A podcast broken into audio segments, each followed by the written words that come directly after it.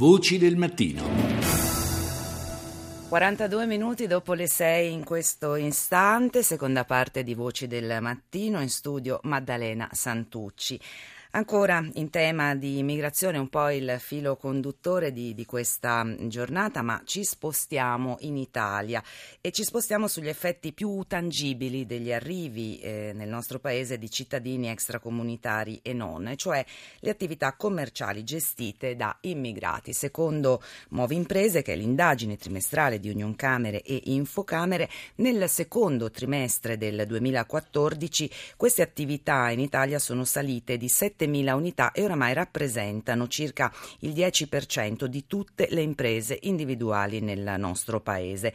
A farla da padroni dietro ai marocchini ci sono i cinesi, 574.000 quelli regolari censiti in Italia secondo dati della Polizia di Stato, ma è impossibile dire quanti siano gli irregolari le loro eh, attività, la loro eh, presenza in esercizi commerciali, però è un fenomeno che ormai è entrato totalmente nel tessuto sociale delle nostre città. Ne parliamo con il professor Giorgio Trentin, direttore dell'Istituto Confucio dell'Università di Macerata. Buongiorno professor Trentin. Buongiorno a voi.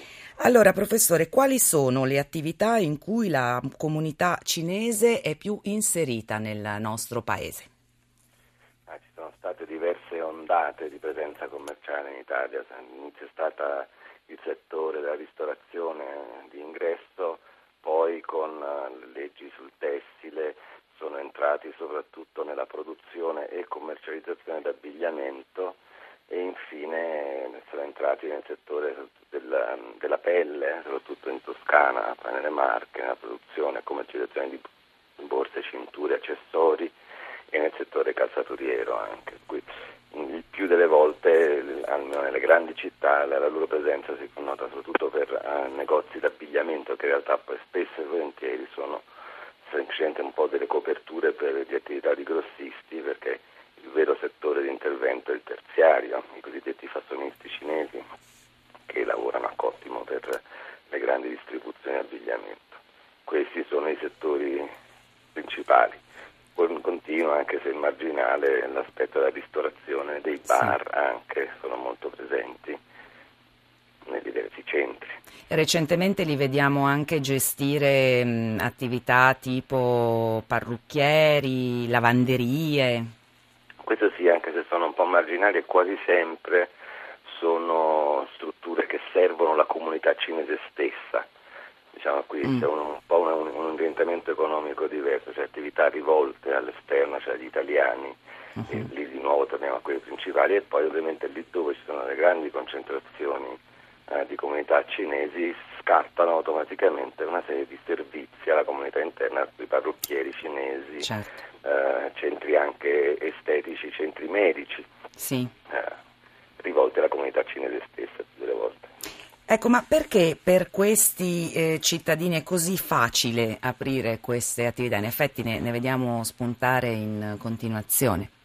Ma fondamentalmente per eh, una, una, coincidenza non casuale ovviamente fra la loro capacità, eh, di cui si potrà parlare, di raccogliere capitale contante in maniera molto rapida e facile e una necessità invece da parte del commerciante italiano di avere contante, per cui essere molto facilmente disposto a vendere a persone che entrano e senza grandi mutui o che mettono in mano direttamente al commerciante italiano in difficoltà una valigetta piena di soldi e lo inducono a vendere.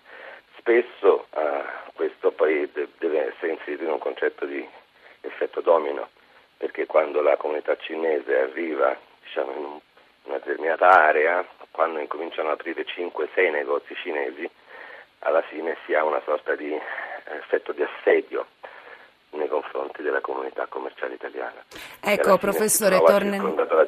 sì, professore torneremo fra pochissimo a occuparci di questo. Allora.